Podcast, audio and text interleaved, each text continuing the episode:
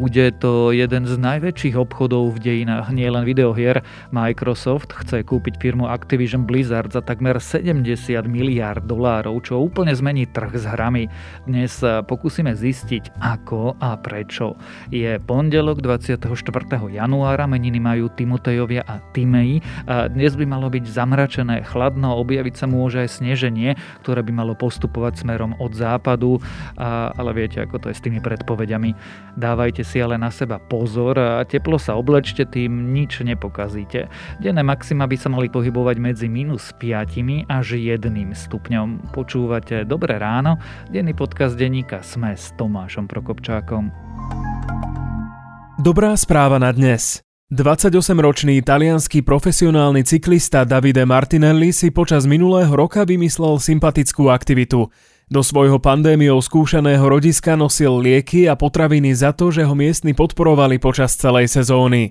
56 podobných ilustrovaných dobrých správ nájdu ľudia do konca januára na Citylightoch v bratislavských uliciach – za touto aktivitou je Bratislavské kultúrne a informačné stredisko, ktoré chce spolu s autorom knihy Rok dobrých správ Martinom Smatanom ukázať, že svet je lepší a krajší, než sa nám často zdá.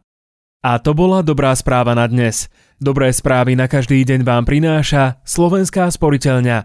Aj vy môžete investovať do lepšej budúcnosti. Budúcnosť je vaša.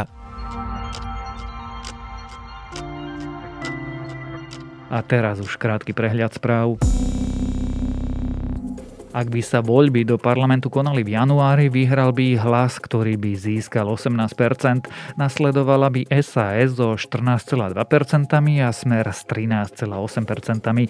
Do parlamentu by sa podľa agentúry ako nedostali za ľudia, SNS ani LSNS. Utečenci, ktorí na Slovensku hľadajú útočisko známych či rodiny, pohotovosť, armády, možné problémy s dodávkami plynu, vyhosťovanie diplomatov, hybridné útoky aj politici, ktorí prezentujú názory nepriateľov našich spojencov. Vojna Ukrajiny s Rúskom by mala vážne dopady aj na Slovensko. Ako by vyzerali, vysvetľujeme v článku Vojna na Ukrajine by zmenila aj Slovensko. Nájdete ho na webe denníka Sme. Piatkové rokovanie amerického ministra zahraničných vecí s jeho ruským kolegom skončilo skôr, ako bolo plánované. Pri rastúcom napätí a obavách z útoku Ruska na Ukrajinu to nie je dobrým signálom. Spojenci varovali Rusov pred následkami takéhoto útoku, Rusi zase obvinili NATO z práce proti Rusku. Omikron nakazí viac ľudí ako Delta, zároveň by mala byť táto pandemická vlna miernejšia a rýchlejšia. Naznačujú to údaje z krajín, kde sa krivka už začala lámať. Problémom však je, že tieto krajiny majú vyššiu zaočkovanosť ako Slovensko. Streamovacia služba Netflix je sklamaná z pomalšieho rastu počtu predplatiteľov. Ukazujú to výsledky za posledný kvartál minulého roku. Služba očakávala väčší nárast. Pesimistickejší odhad má Netflix aj na prvý kvartál tohto roku. Ak vás správy zaujali viac nových, nájdete na webe Deníka Sme alebo v aplikácii Deníka Sme.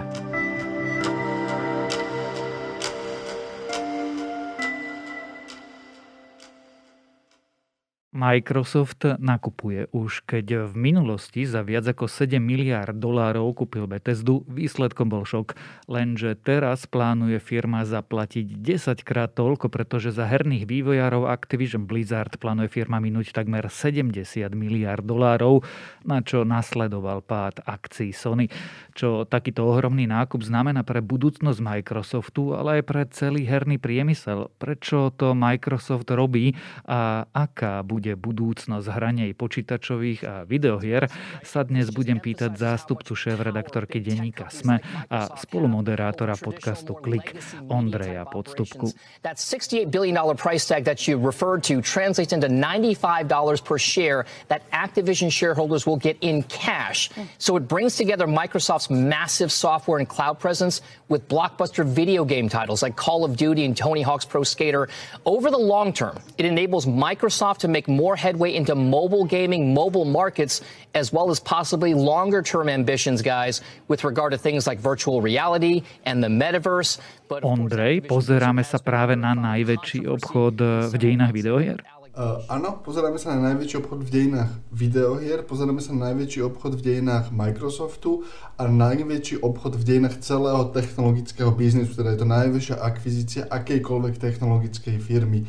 Iba tesne, ale je to na, asi o miliardu predbehla Dell Microsoft, keď kupovali EMC. Skúsme to teda tak základne zhrnúť, že čo, kto, koho a prečo kupuje. To má dve roviny. Tá prvá je taká tá povrchová v princípe sa deje to, že Microsoft, ktorý má povedzme hernú odnož, hernú divíziu, ktorá má konzolu Xbox a nejaké herné štúdia, ktoré pre ňu vyrábajú obsah, kupuje jedného z najväčších herných vydavateľov. Tá firma sa volá Activision Blizzard herný vydavateľ môžeš si ho predstaviť ako spoločnosť, ktorá má pod sebou veľké množstvo, povedzme, malých tvorivých štúdí, malých menších jednotiek, tvorivých štúdí, ktoré vytvárajú tie fyzické hry a tá spoločnosť ich potom umiestňuje na trh a robí dohody a financuje ich. Čiže to je herný vydavateľ Activision Blizzard, je to jeden z najväčších herných vydavateľov na svete najväčší západný herný vydavateľ, ktorý združuje pod sebou veľmi známe hry typu Overwatch, Call of Duty alebo v mobilných hrách majú Candy Crush, teda také tie populárne mobilné hry. A Microsoft ich teraz kúpil s tým, že Microsoft hovorí, že keď sa tá transakcia finalizuje, zoberie veľkú časť toho herného katalógu, ktorú tento herný vydavateľ vyrába a dajú včlení do svojho predplatného. Microsoft prevádzkuje niečo, čo sa volá Game Pass. Je to služba, kde si platíš približne 10 až 13 eur, podľa toho, akú verziu jej používaš práve. A Microsoft ti za to odomkne veľmi veľký katalóg hier, ktoré môžeš hrať, kým platíš. Predstav si to ako Netflix pre hry a máš to pomerne dobrú predstavu. A vlastne oni zoberú tieto hry a včlenia ich do toho svojho katalógu približne za rok a pol, keď sa tá transakcia uzavrie.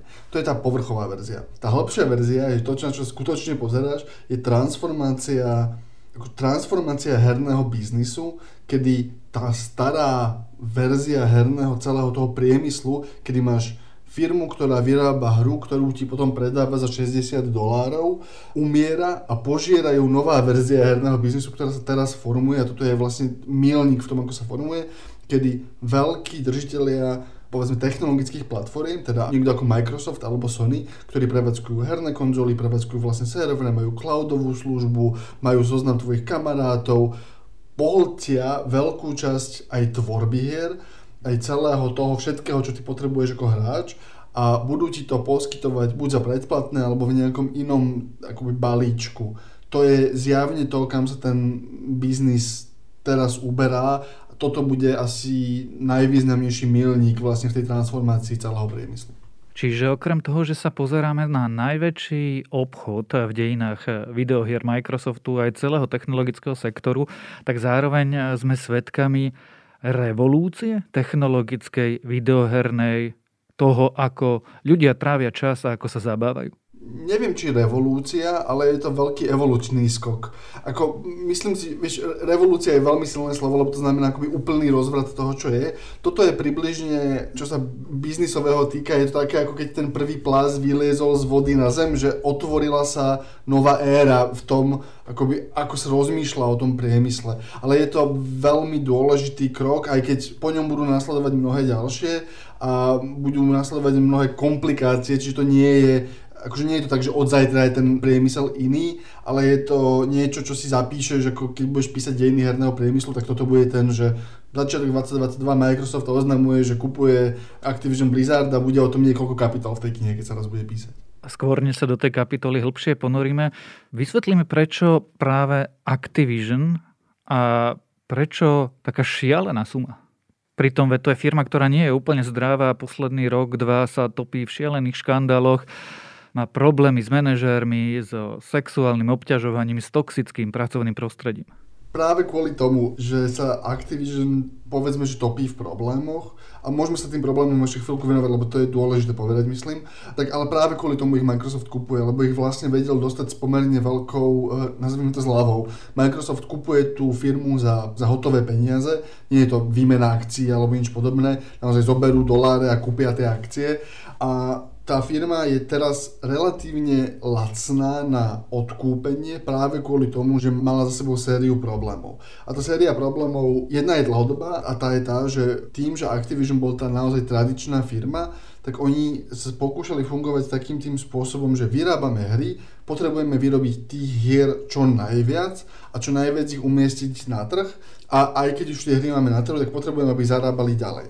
Čiže oni veľmi tlačili na tie svoje vývojárske týmy, aby tie hry produkovali rýchlo, aby ich produkovali pravidelne. Každý rok vychádzala nové pokračovania, alebo keď máš hru, ktorá je zrazu populárna, tak do nej natlačíš čo najviac mikrotransakcií, ktoré ti zarábajú ďalej peniaze a to spôsobilo, že vnútri v tej firme akože bol príliš veľký tlak na jednotkovú výkonnosť, čo spôsobilo odchod mnohých ľudí, veľmi kľúčoví developeri, kľúčoví dizajnéri, najmä z Blizzardu v posledných rokoch poodchádzali a pozakladali si také akože svoje malé bokovky štúdia, ktoré ale môžu sa raz stať konkurenciou pre Blizzard.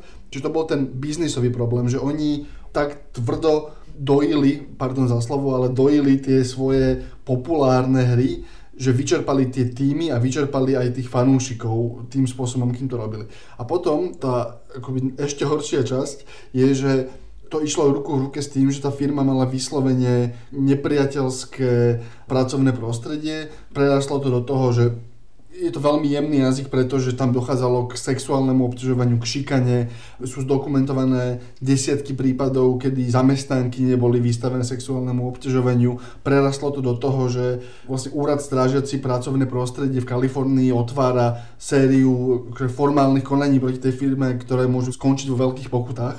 Čiže tá firma je v stave, kedy jej odišli kľúčoví ľudia, má vnútorné problémy, tá pracovná sila je na hrane revolty a naviac človek, ktorý ju tam dostal, ktorý sa volá Bobby Kotick, ktorý vlastne tú firmu vypiplal aj v dobrom, aj v zlom do tej pozície, v ktorej je, strátil dôveru jednak tých ľudí vnútri vo firme, ale jednak aj, aj správnej rady. Čiže on ostal v situácii, kedy správna rada nevedela, že to otočí, zamestnanci nevedeli, že dokáže opraviť tú kultúru, na ktorej sa on aj podielal, podľa tých správ, ktoré máme a potreboval pravdepodobne nejakým spôsobom ako odísť s odsťou a vedenie hernej divízie Microsoftu si to všimlo a urobilo ponuku, ktorá akože sa pre tých eh, držiteľov akcií neodmieta. Ostaňme ešte v tej obchodnej rovine. Ja sa vrátim k tej predchádzajúcej mojej otázke. Oplatí sa to Microsoftu a dokážu taký obrovský korporát, taký obrovský konglomerát, firmu, ktorá je toxická a vnútorne erodovaná vôbec opraviť?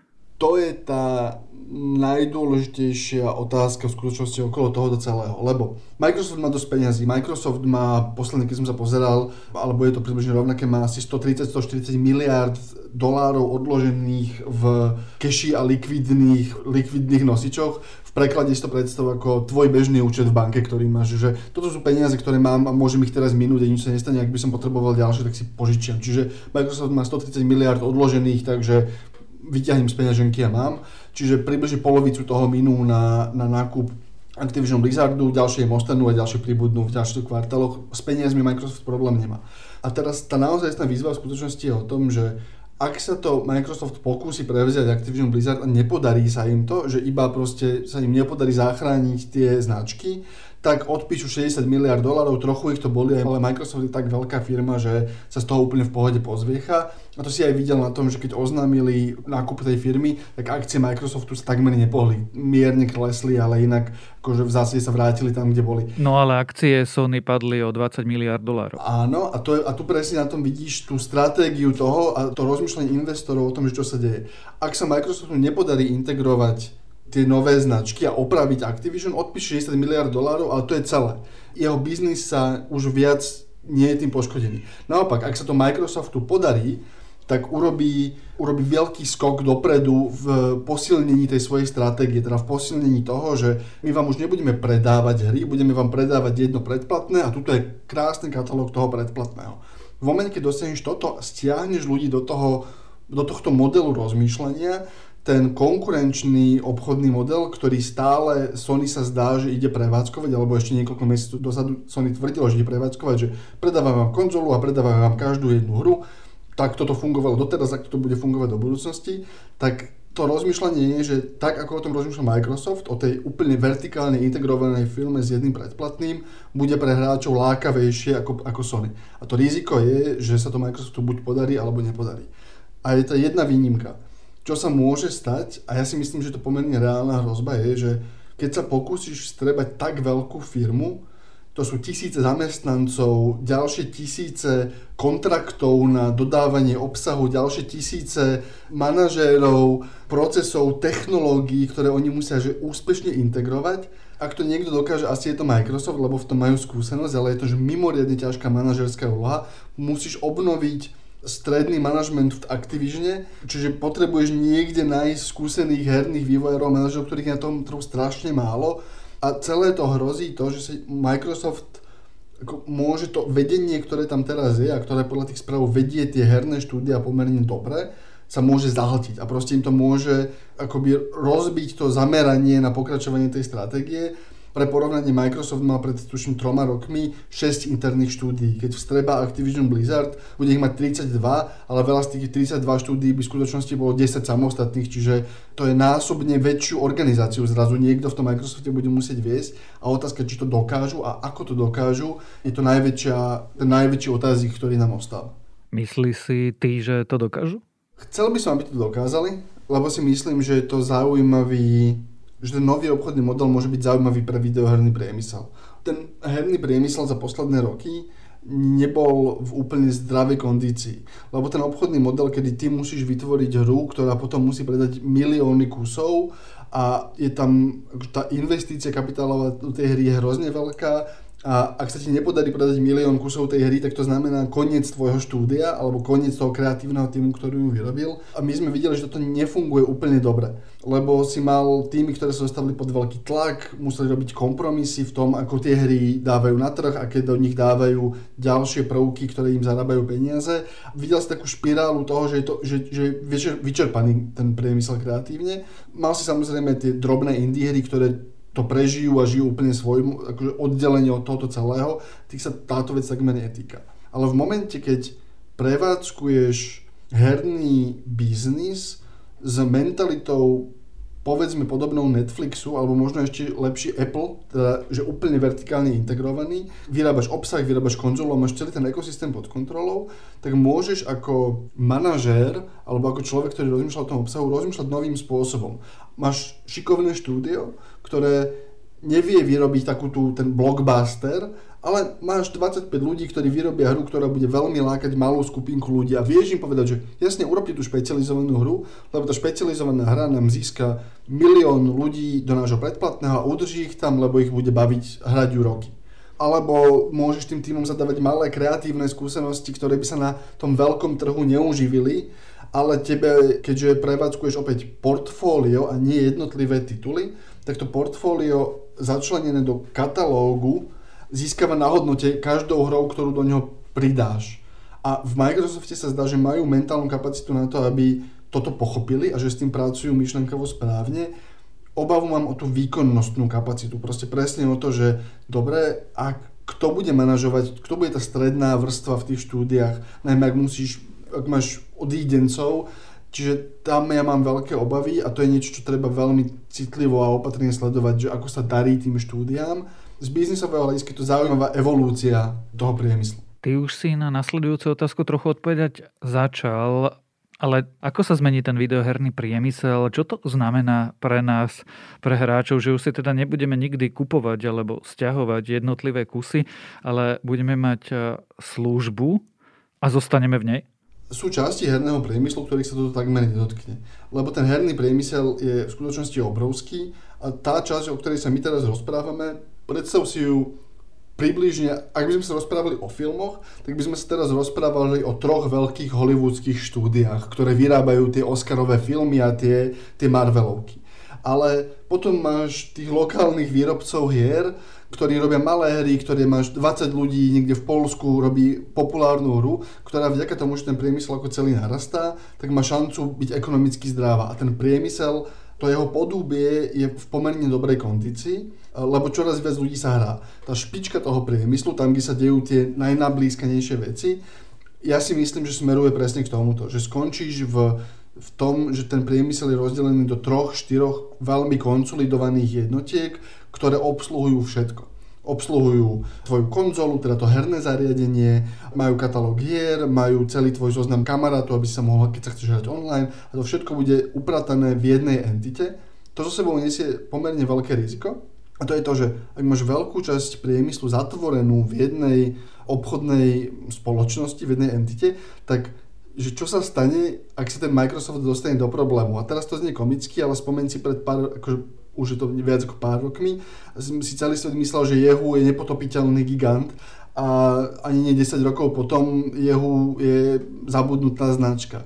Nemyslím si, že Microsoft je ohrozený niečím podobným, ale že je zaujímavé rozmýšľať o tom, že čo sa stane, keď tia jedna firma kontroluje 20%, 20, 30% najväčších hier v celom priemysle a povedzme tretinu hráčskej skúsenosti. Je to obrovská zodpovednosť, ktorá zrazu leží na tej firme a musí sa dostať pod oveľa väčší akože, tlak a kontrolu. Musí ľudí začať oveľa viac zaujímať, čo robí Microsoft, ako riadi tie štúdia, ako sú tam spokojní tí ľudia, ako uvažujú o tom, čo je úspech a neúspech v tom ich predplatnom.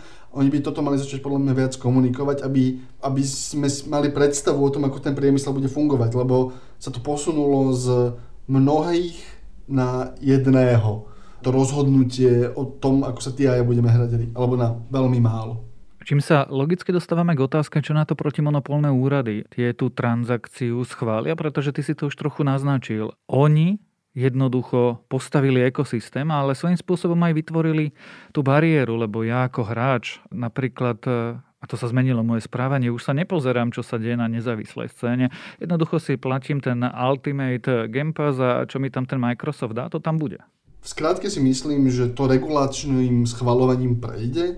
Veľmi podrobne sme to rozoberali teraz v poslednom vydaní podcastu Klik, ktoré vyšlo v sobotu, ale v princípe veľmi stručnú verziu, ak, ak, ak, že mali sme o tom 20 minútovú debatu, ale veľmi stručná verzia je, že ani tradičné monopolné rozmýšľanie, ktoré musí dokázať to, že klient je poškodený napríklad zvýšením ceny, nefunguje na ten prípad Microsoftu, lebo Microsoft hovorí, že pozrite sa tie hry, ktoré stali 60 dolárov a ľudia ich hrali 3 týždne, teraz stoja 12 dolárov predplatného a je tam celý katalóg, takže je to lacnejšie pre koncového zákazníka, čiže toto nefunguje ako základ pre protimonopolné konanie.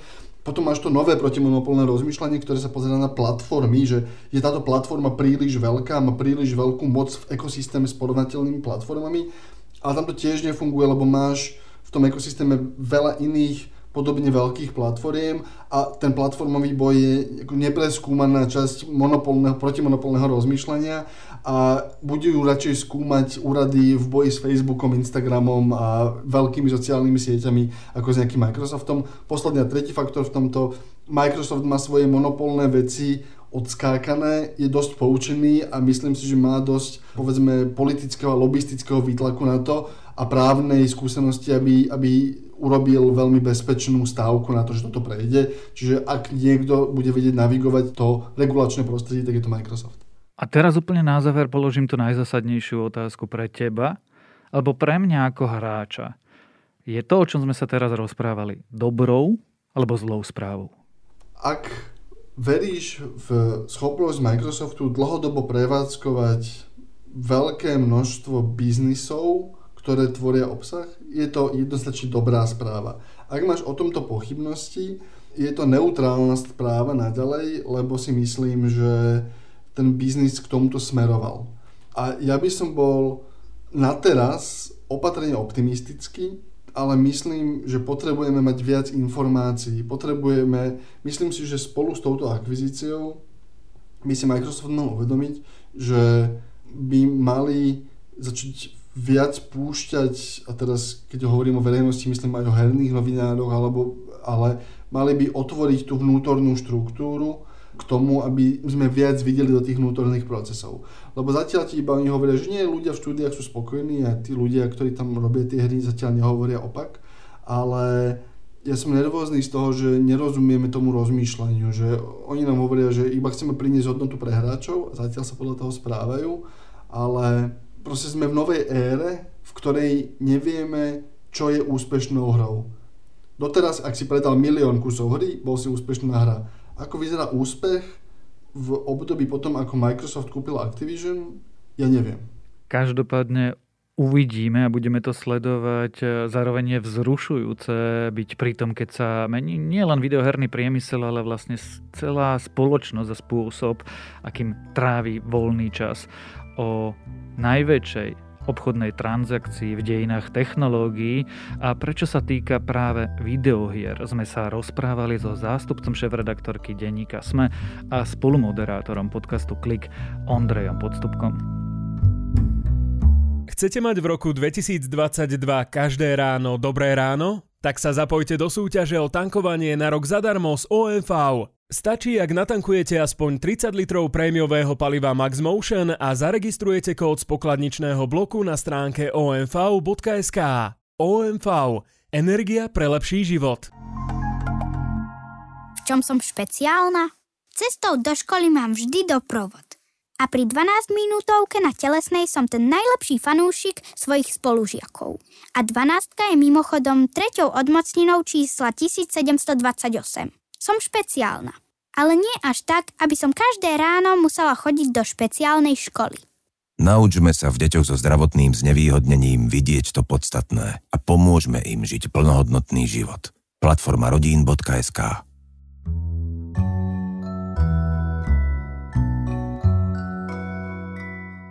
Fajčenie vyjde dvakrát drahšie ako alkohol a kto fajčí má väčšiu tendenciu piť. Vyplýva to z prvých výsledkov nášho veľkého prieskumu závislosti inak, ktorý zatiaľ vyplnili takmer 2000 respondentov. Tento prieskum je môjim dnešným odporúčaním, alebo teda skôr prozbou. A ak sa do ne chcete tiež zapojiť, prieskum týždenníkov My a Ligy za duševné zdravie nájdete na adrese závislostiinak.sk. A to je na dnes všetko všetko, majte príjemný štart do nového týždňa a dávajte na seba pozor. Počúvali ste Dobré ráno, denný podcast denníka Sme s Tomášom Prokopčákom.